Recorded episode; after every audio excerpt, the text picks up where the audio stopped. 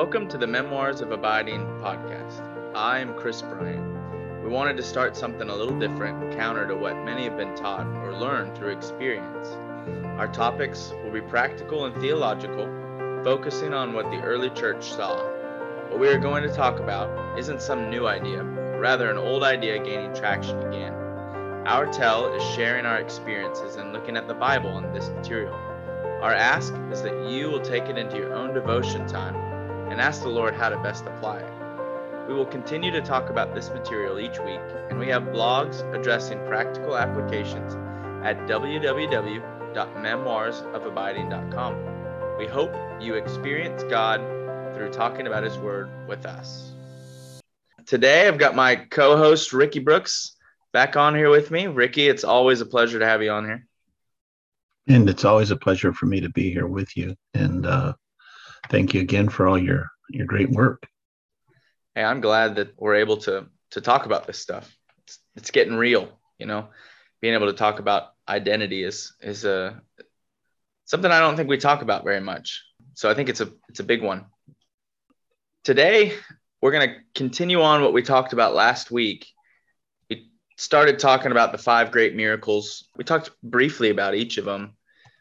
But then I, I kind of mentioned this idea uh, that we were going to go into a question that we got from one of the discipleship groups. Ricky, you had brought up an idea that for our listeners to pose a question. And so we got a question from one of the the discipleship groups. And the question was all this stuff that you're talking about is great, Ricky and Chris, but how do I get this idea from my head to my heart? This is in relation to this identity piece. How do I get this from my head to my heart? I know it in my head, but I just don't believe it in my heart. Yeah. You're asking me? well, we we could wait for one of the the viewers, the listeners. yeah. So yeah, so it comes back to what we have said in the past. Uh, you know, the the necessity of experiencing the presence of God uh, is is at the core of this question how do i get it from my head to my heart? Because it's one thing to know something theoretically it's another thing to be motivated by it. And motivation comes along emotionally. And and god recognizes that. And so whether we're talking about spiritual victory or we're talking about spiritual defeat, emotions are part of that conversation. For example, as we've talked about on numerous occasions, at the fall, when sin enters the world, desire is a part of that. In the New Testament, we get the word lust. You know, we have other words, avarice and uh, covetousness, jealousy, and all of those kind of things. All of those are emotional responses to life. So on the sin side, desire or emotion is involved. But in John 15, 11, when Jesus says, If you abide in me, you abide in my word, you abide in my love, you abide in my work, even if you abide in my suffering, he said, My joy will be made complete in you. So now he introduces a word that is emotional joy. And and there are words that go along with that contentment peace rest right? Uh, so he wants us to be able to experience that kind of fellowship in the, in his and the father's and the spirit's presence that overrides the force or the strength of the things that keep us from abiding so if desire is always involved in sin, so also is the result of abiding in the Lord joy and peace and contentment. So moving from head knowledge to heart knowledge, from intellectual knowledge to emotional knowledge, is the concept of realizing that when God speaks to us in real time, by our abiding in him and his word, his work, his presence. We recognize his presence. And in recognizing his presence, we experience those aha moments that produce joy. Oh God, you really are here with me. And so when we talk about the five great miracles, or for that matter, any other biblical truth, it penetrates us deeper emotionally when we recognize that God's at work in our life. So then there's all of those telltale ways that we know that God's at work in our lives. Where, you know, so you mentioned Romans 12, too, be transformed by the renewing of your mind. So how do I know that God's renewing my mind? Well, there's the fruit of the Spirit. I see myself increasing in the fruit of the Spirit love, joy, peace, and all of that. That can't happen apart from the miraculous work of God in my life. I can't will those into being. And even if I will them into being, I know that I'm just doing it as a result of my sheer willpower. And I'll start becoming exhausted by it. And so I'll know that that's not the work of God in my life. It's just me forcing it through. But when I'm in partnership with God by abiding and the true joy of the Lord is manifest by my recognizing Him working in my life, like for instance, when I realize I am growing, or as He tells us in John 14, when the Spirit speaks to me through the Word of God, and the Word of God that I poured away in my heart, the written Word, now comes to me in these unique, wonderful experiences. I have an aha moment. There you are again, God. It is that ongoing, moment by moment, day in and day out thrill of experiencing the presence of God that moves these truths from my head to my heart. So now if we were to look at all five of these, how how can I get the sudden burst of energy and joy that God wants me to have when I stop to think of the doctrine of redemption? I've been forgiven of my sins. When I think of the doctrine of justification, that I've been declared innocent. When I think of the doctrine of adoption, that I'm no longer an orphan, I'm God's child and reconciliation and regeneration. Wow, something supernatural has happened to me. Well, then the illuminating work of God in my life, in reference to all five of those, will produce excitement, and thrill, contentment.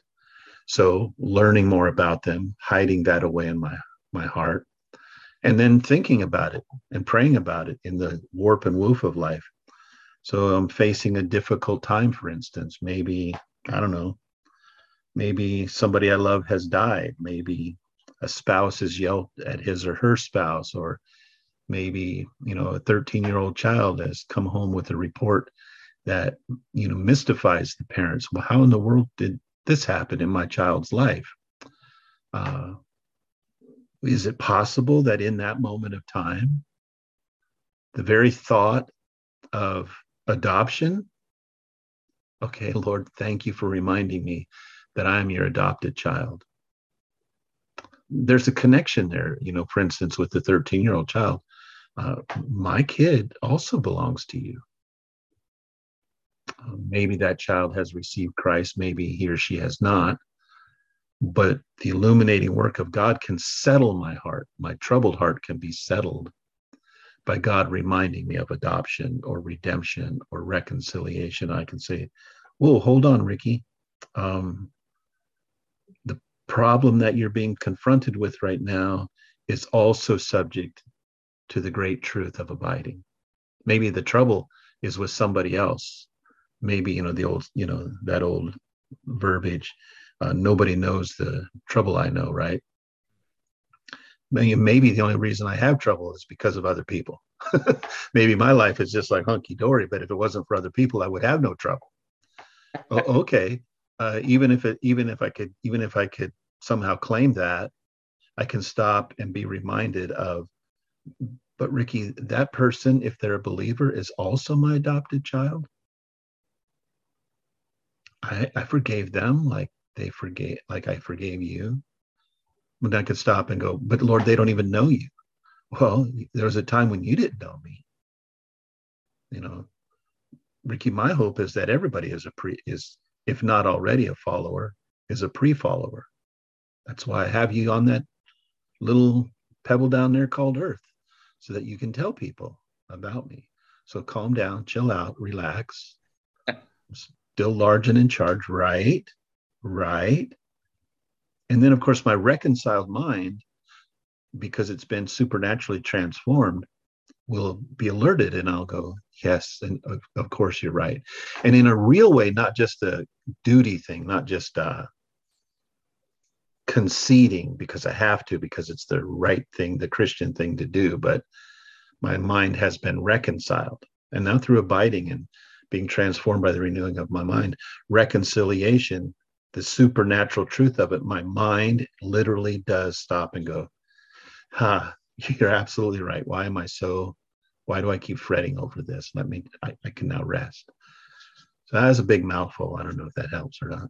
Oh, yeah, I like that. I like the insight with that too. With the excitement. For me, that excitement when the Lord brings about a truth from his word into my life and affirms that I am a part of his kingdom. Yeah, I, I, that's probably what helped solidify it over the past few years. You mentioned reading the word of God too, allowing it to transform us. That's kind of one of the big pillars that I imagined with abiding is, you know, we walked through it and there was the three that kind of came to mind for me was reading God's word for transformation, not information, living a life of dependence through submission and surrender to Him, and then that idea of illumination. And the word of God is so central to that. Without it, we we just we fall short. We can't we can't get the Lord's voice constantly reminding us of this scripture, of this scripture, of this scripture. Maybe we only know one. You know, there's there's some people in China that they have to smuggle in little tiny fortune cookie verses yeah. and yeah. And that's what they hold on to and that's what the lord reminds them of um, in those moments but yeah romans 12 too you know the the transforming comes from god's word and we see that and so I, I was thinking on this the other day and as we let only the word of god transform us we read it deeply. We talked before about how to meditate on it. You know, it may take. I think Allison was the one that mentioned she was in.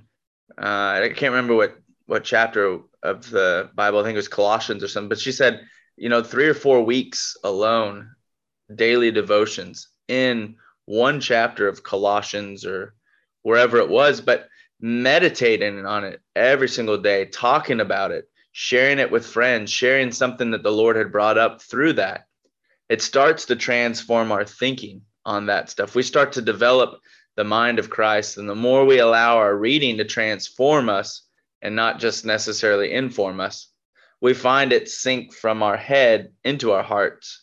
Uh, it becomes a part of us. Yeah. So every time I, I kind of came to this this conclusion, but every word inspired by God in this Bible, which is every single one, there's a reason he he inspired it in that specific spot with that specific Hebrew or Greek word. Like there was a reason. He didn't just arbitrarily allow arbitrarily allow someone to choose something outside of what he wanted. Hence the inspiration. So there must be a reason why God does and says what he does and what he says. He's not arbitrary. So if we know this to be true, then I started thinking going down this logical path. That's true, then when we look at the word of God, we confidently know that he had those specific words and sentences inspired in the order that they are in for a reason. So then there must be a reason the Lord commanded the Israelites Hear, O Israel, the Lord is our God, the Lord alone. You must love the Lord your God with all your heart, all your soul, with all your strength and you must commit yourselves wholeheartedly to these commands I'm giving you today. But here's the big one repeat them again and again to your children. Talk about them when you're at home and when you're away on a journey, when you're lying down and when you're getting up. Again, tie them to your hands as a reminder. Wear them on your forehead. Write them on the doorposts of your house and on your gates. We find that in Deuteronomy 6, verses 4 through 9. But again, in Deuteronomy 11, 18, we see, So commit yourselves completely to these words of mine, tie them to your hands as a reminder, wear them on your forehead, teach them to your children, talk about them when you're at home and when you're away on a journey, when you're lying down and when you're getting up. Write them on the doorposts of your house and on your gates, so that as long as the sky remains above the earth, you and your children may flourish in the land the Lord gave you. So the Lord said it twice, almost dead on. Twice. Why? Well, I'm sure there's many reasons. I, I tried to think of every single one of them.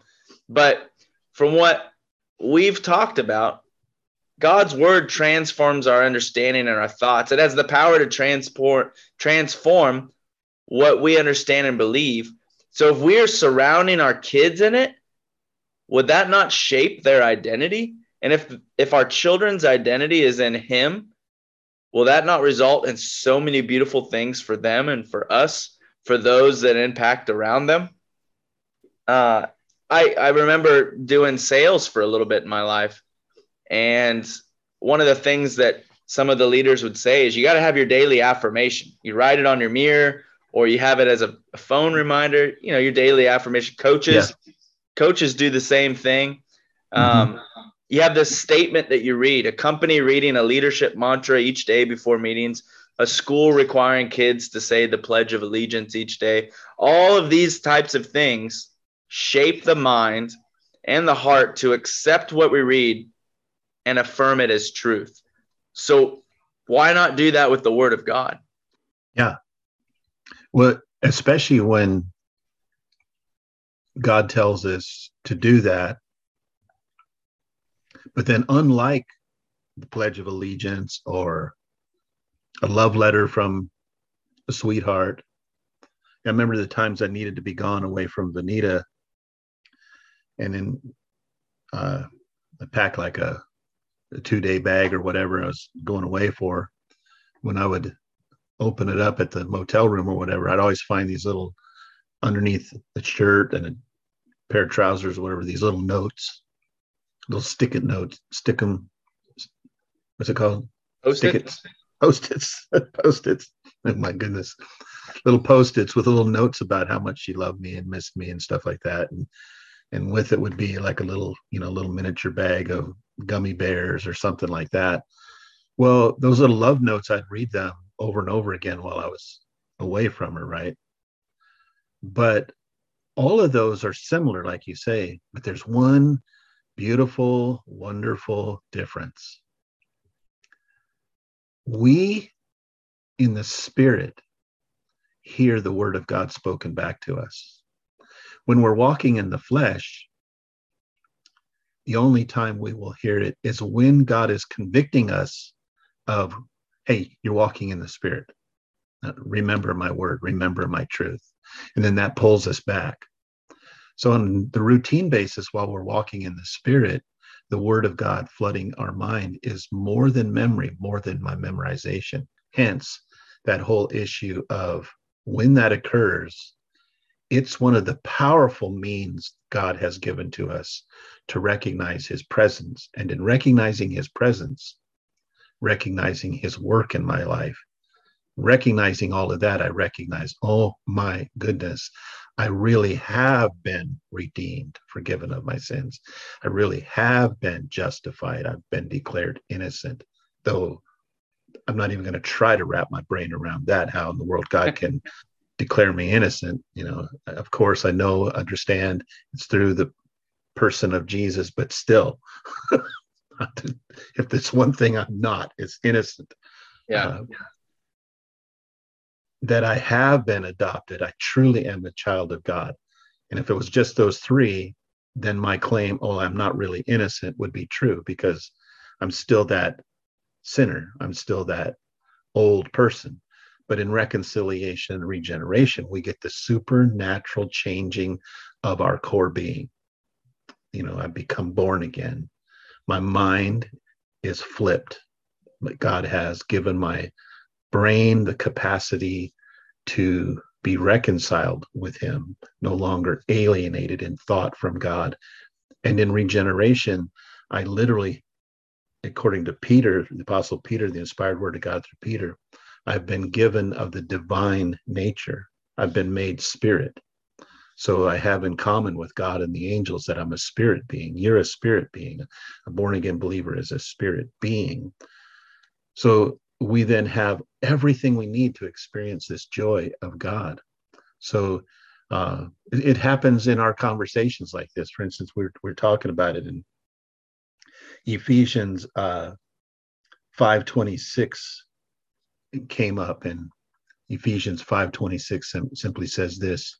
I don't want to try to, I, I could give you the gist of it, but I'd rather read it it's in re, it's in the context of husbands and wives loving them each other the way Christ loves us, uh, which of course is submissive on both of their parts. But Jesus says, "Husbands, love your wives as Christ loved the church and gave Himself up for her." But here's that verse I was looking at, verse 26, that He might sanctify her, having cleansed her by the washing of water with the Word. So the washing of water is the is life, you know. So when in Ezekiel, Jeremiah, you'll hear, you know, uh, the water of life. It's not baptism. It's it's the supernatural work of God. So in John uh, chapter three, he who's born of the water and the Spirit, that's new life, right? So that he might sanctify her, having cleansed her by the washing of of everlasting life, uh, spiritual life, with the Word. This this this particular word for word is uh, the idea, the this this the spoken truth that guides. Uh, it can be a command, it can be a report, it can be a promise, but in this case, it's referencing the total work of the Word of God. And this word washing is the Greek word catharsis, which I find really interesting because even when we talk about counseling, kind of in older days in counseling practices, they talk about a cathartic event. All catharsis means is to be washed, to be washed over, to be altered and cleansed. So, a cathartic event in a psychology class or a counseling session is have you had an emotionally charged event connected with something troubling in your past that gives you a seriously huge aha moment in which you go, oh, now I see more clearly. And even apart from God, that, that could happen with someone. But the word of God helps us to be cleansed continually. God illuminating our heart, changing us from the inside out. It gets even stronger if we go to Second Corinthians chapter 10. There's a, a cousin to the word. It's just a stronger word for washing. And it, it's not just a washing of the with the with the word. It's like a like a, a flood. the the floodwaters come in and tear down the strongholds of the way we used to think, so that there's now a foundation for building up the new life in Christ. So all of that comes into play, and when it does, my heart follows my head. And i i i have a want to i have a a godly desire i have a hope i have a driving need to be closer to god.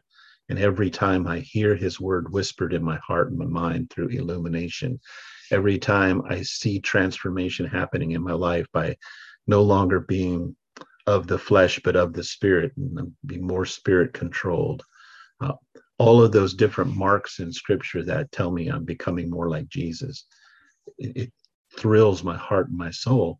So when I put it in the framework of the five great miracles, these particular five great miracles, I'm reminded of all the time because they're at the heart and the soul of who we are. I'm no longer in need of ransom. I'm not enslaved to my old man anymore. I don't care how much Satan rants at me about you dirty, foul sinner. I'm not who Satan says I am anymore. I've been justified. You know, or the world tells me, "Oh, come on back." You know, you know, you're just wanting to live out the lives of your teenage years again, Ricky. Come on, just just cave in. Or, uh, you know, man, it ain't gonna hurt if you are lazy for the entire week who knows? You, you know, in my case, you know, I'm a pastor, Chris. I only work one day a week anyway, right? That's what the world thinks. So, you know, I could just lay around and nobody will know the difference. You know, I don't have anybody looking over my shoulder. Well, except God the Father, Son, and Holy Spirit. you know, but uh, you know, so all of those kind of things, I'm I'm not that child anymore. That Satan doesn't have that hold on me. He doesn't get to say, "Yeah, I know God says you're His, but really you're mine." No, I have a new birth certificate. I've been adopted, and if that didn't clinch it, I've been reconciled and I've been regenerated. I have supernaturally been transformed. Now, am I still growing? Yeah, because we're training the flesh, but we can train the flesh because we're a new person. Yeah. So I get to rambling because I get so excited about this stuff. And I just want everybody to to go, okay, I'm gonna go read my Bible again and again and again, you know. Yeah. Yeah.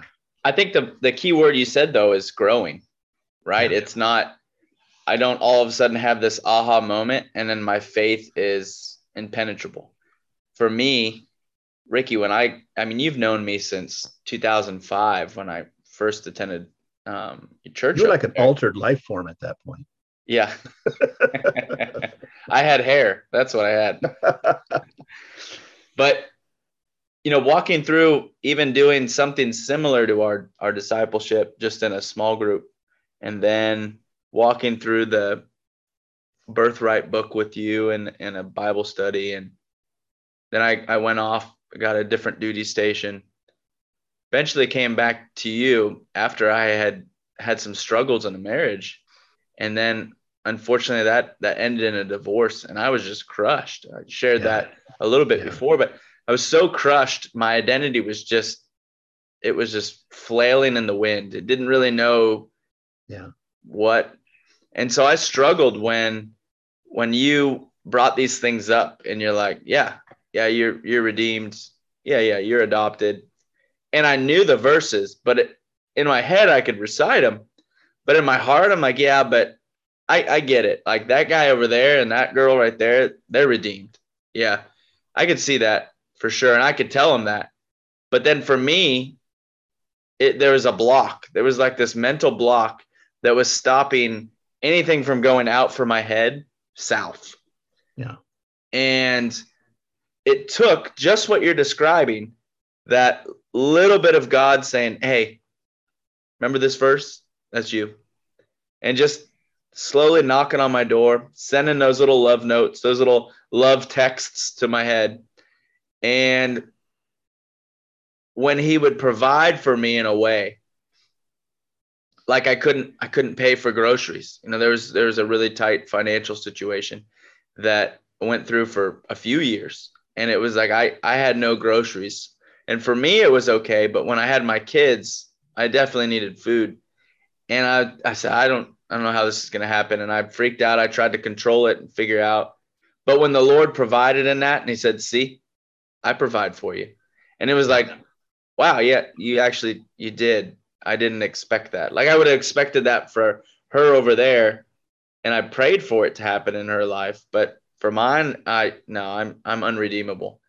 And so it was through those little incidents, just a little bit of the tender mercies that he brings into our lives each day that I started seeing his work and it was like, oh, he he does love me. Okay, so when the Bible says that you surround my life with good things, like in in Psalm 103, oh, okay. Well, if, if that's true, then maybe he did really adopt me into his kingdom. You know, maybe maybe he did justify me. Maybe I maybe I am righteous. And that slow inch by inch, I was like the one talent. I felt like I was a five talent guy when you first met me. You know, I, I was on fire. I was ready to go as a, a Navy chaplain and then just a layman. And and then all this stuff shook me. And I, I went back to the one talent guy who was like, well, I'm just gonna bury this and you know, I'm afraid. But then he gave me a little bit a little bit of interest here. A little bit. Uh, here's two talents, Chris. Wow, you're really going to trust me with two? And it was like that inch by inch. And now my faith has grown like a wildfire over the past two two years alone. And I'm able to accept these terms in my heart and fully know it. And then it reaffirms in my head logically that this makes sense. Like before, it was like, yeah, the Bible said it, I read it, and now I believe it. Um, but now I can like logically walk someone through this because it hit my heart And now I fully believe it, not only because God said it, but because I've seen it. And then now I can describe it. So it's yeah. like that inch by inch faith. Yeah, that's really good. The, the other thing too that I, I I I believe is important to say is we can understand this by understanding what it's not also. So we are not talking about recognizing the presence of God through a wonderful emotional music set at church or a concert. That may happen, but we'll search in vain for a for a for a continual thread of truth in the word of god that the emotional charge we get from events is god's method of displaying his presence to us. For instance if i have a big victory at work or at school right and i just feel really good about that.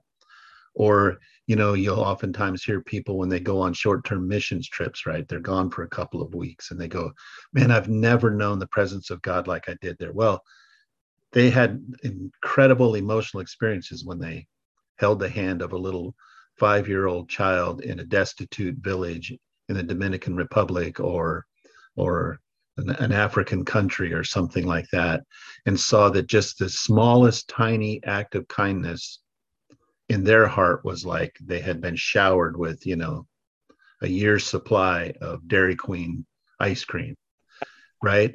And and so they they're emotionally charged, or uh, open doors and closed doors, and a, a number of different ways that we talk about discerning or seeing the will of God or the presence of God in our life that the Bible doesn't refer to. Uh, one author says uh, said, Moses had his burning bush. You will too. Moses had his burning bush event. You will too. When he went on to describe it, one of the burning bush events that he talked about was a pastor at one church was thinking about a particularly new ministry. A pastor at another church that he knew in a city a different city was thinking about a, the same type of ministry, new to both churches. They chatted, Oh, you're thinking about the same thing? Well, that's the Lord talking to us. Really? but you don't find that in scripture. But we do see what you read in, in Deuteronomy chapter 6 we do see what we've mentioned in Ephesians 5. We do see what, what it says in Romans chapter 12. Over and over and over and over and over and over again, the common thread all the way through the 66 books of the Bible is the Word of God, the spoken and then written, inspired Word of God contained in the Bible for us is every bit as much the Word of God as if He was here speaking to us audibly. We could see him and he was speaking to us audibly. There's no distinction in that in that passage of scripture other than yes, there are some minor flaws because of historical issues in the Bible. But but less than fractions and nothing that changes the doctrine of the word of God. And then when we have the promise of God saying, I will talk to you via my word, wow, I mean, then every moment of our life is ab- available to knowing his presence as opposed to waiting for those aha wonderful moments of being charged emotionally because the music was uh, so awesome or charged emotionally because the preacher told a, a gripping wonderful illustrative story it caused me to cry or or whatever it might happen to be. I'm not suggesting that God is not in those moments, but I am suggesting, I'm I'm confirming that scripture doesn't teach those as how to experience the presence of God. It does teach us that we can experience the presence of God through the illumination of the word of God. You know, again, distinguishing between illumination and inspiration. Inspiration is when God gave to the prophets and the apostles new revelation hadn't been shared before to the world through them.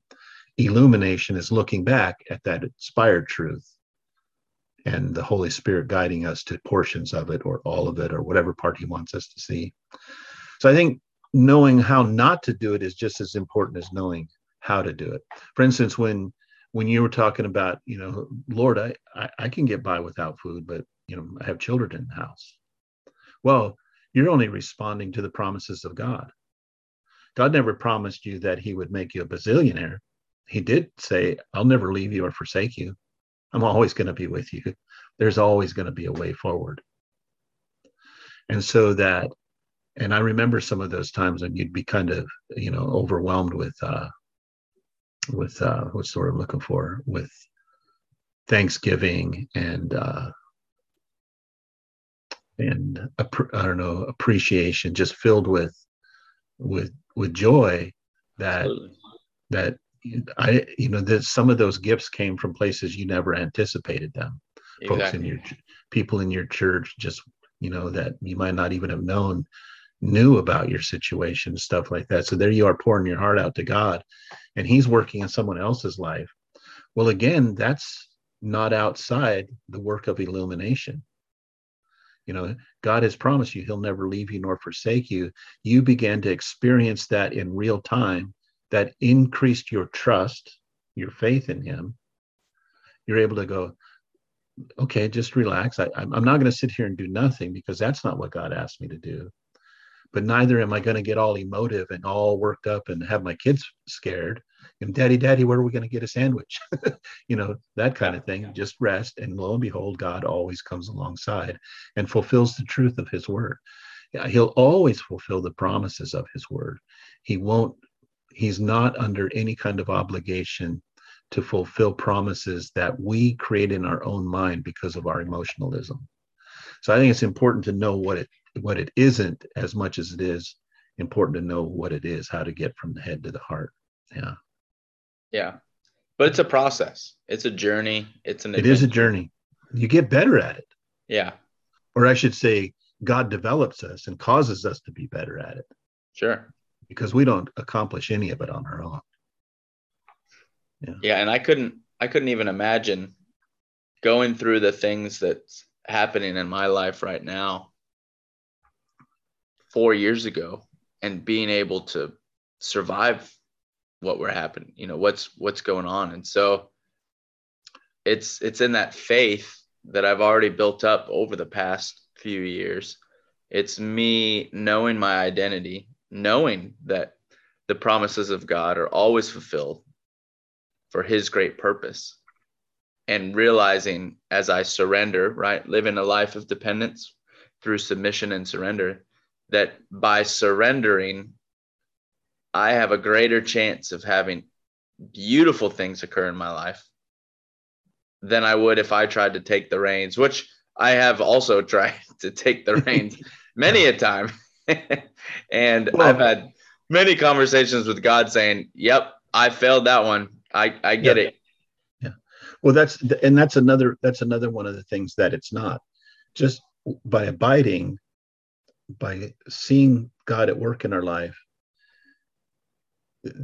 I think some people have the expectation oh then everything's going to be hunky dory that's what that's what jesus meant in john 15 11 when he said and my joy will be made full in you. No, because later in John 15, he says, Trust me, if the world hates me, it's going to hate you too. Yeah. So we're not saying that abiding in Christ removes us from the pains of this world. I mean, just before we started the podcast uh, this evening, you were lamenting trouble. Yeah. And I, and I could have I could have spent an equal amount of time in my own life of lamenting lamenting the the hardships that I feel in my mind and stuff like that. So it's not the taking away of problems, it is the settledness, the joy, the peace, and the contentment, so that pain and sorrow are equal partners in peace and sanctification in our life God never promised to take away the pain, the sorrows, the adversity. Not not not till heaven. right? We're gonna we're on planet Earth. We're gonna face adversity. We're gonna have these things. But now in abiding, five great miracles at work in our life, we get to translate that pain into his glory. So he wants us to feel the hurt. The, um, he wants us to know what the world feels like. So that's not going away. Yeah, yeah and even in Romans 5, Paul Paul addresses why we we don't want that to occur, right? He says in Romans 5 verse 3, and not only this, but we also exult in our tribulations or our trials, our storms, yeah. knowing that tribulations bring about perseverance, and perseverance, proven character, and proven character, hope.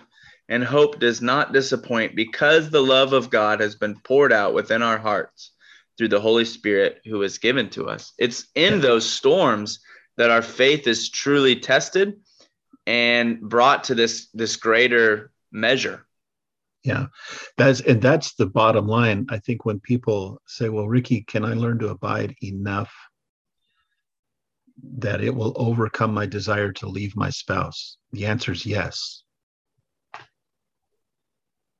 Can i abide close enough with jesus that i quit running from job to job? The answer is yes but it also somehow misses the mark as well because it's not about not going from job to job. It's about the sufficiency of christ in my life.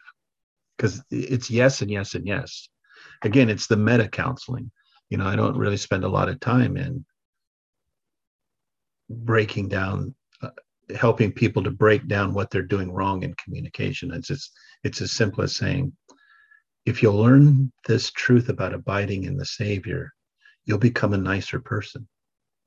You'll become a more patient person. In fact, you'll become long suffering. And you and long suffering won't mean that you're suffering. It means you're being patient. You are you are enduring with other people and you're enduring it the way Christ would endure in the presence and the peace of the Father, right? So yes, you'll be better at all those things, but it's only because your great joy is in the presence of God. You know, because abiding just means, in reality, I think, becoming more like Jesus. You know, we become like the one we love the most. Yeah, yeah.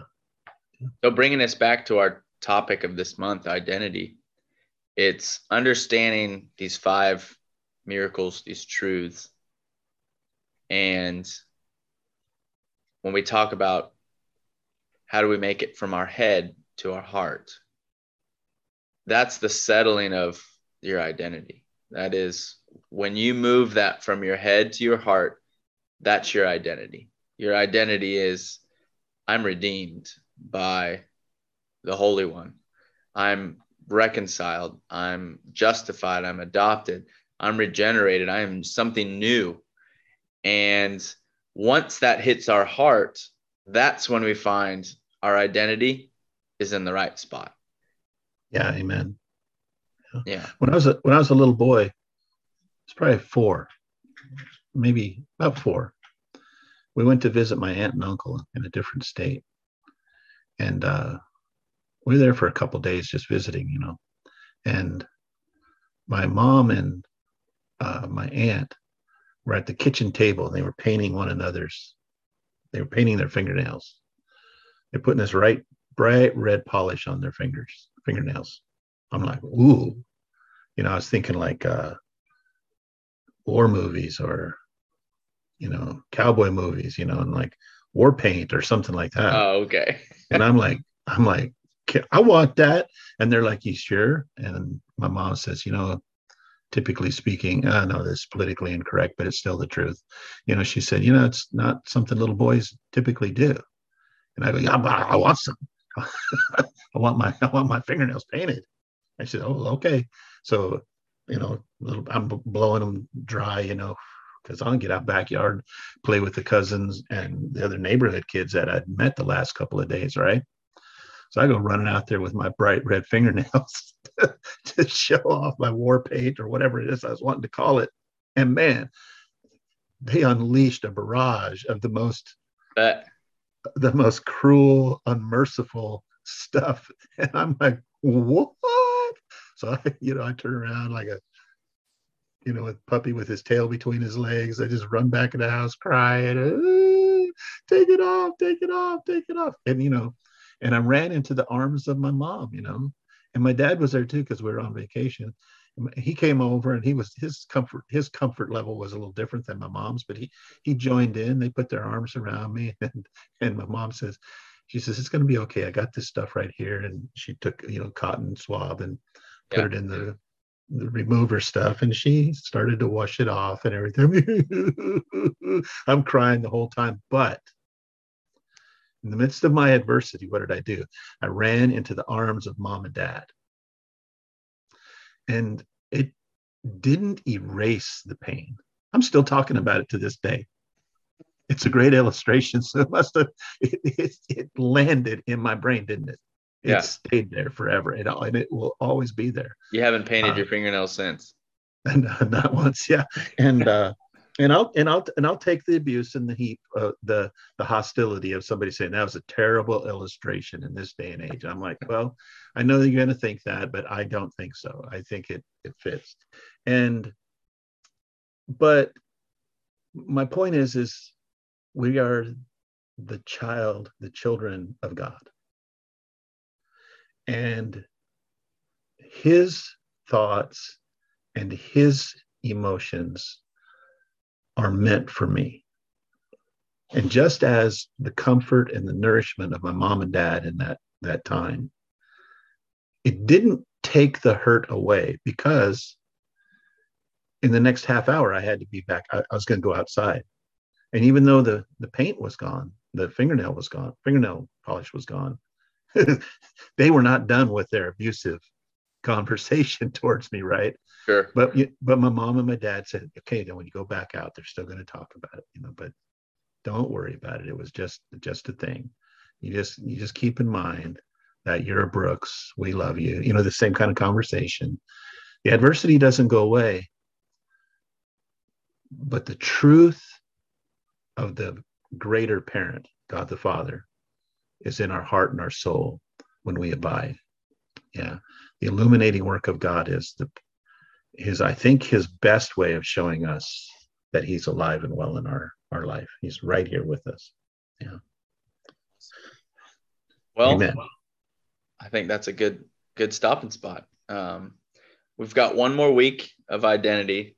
Next week we're gonna we're gonna go back over those five major miracles of salvation and, and break it down a little bit more. But I hope that you can hear and what we're saying is this isn't a, a, a quick fix kind of a thing. This is this is a a lifelong journey of walking through just what the disciples walked through with Jesus for their three years and then the eight or 10 years after that of discipling other people. So hold on, just, just hang on to him through that, uh, through that journey. Amen. Amen. Well, we want to end with an important scripture that reminds us to abide in him. John 14, 23, Jesus answered and said to him, If anyone loves me, he will keep my word, and my Father will love him, and we will come to him and make our abode with him. So as you walk through this week, we encourage you to review the scriptures and the themes we talk about, and ask the Holy Spirit to team up with you bring this information to life personally in your walk. Thank you for listening, and God bless.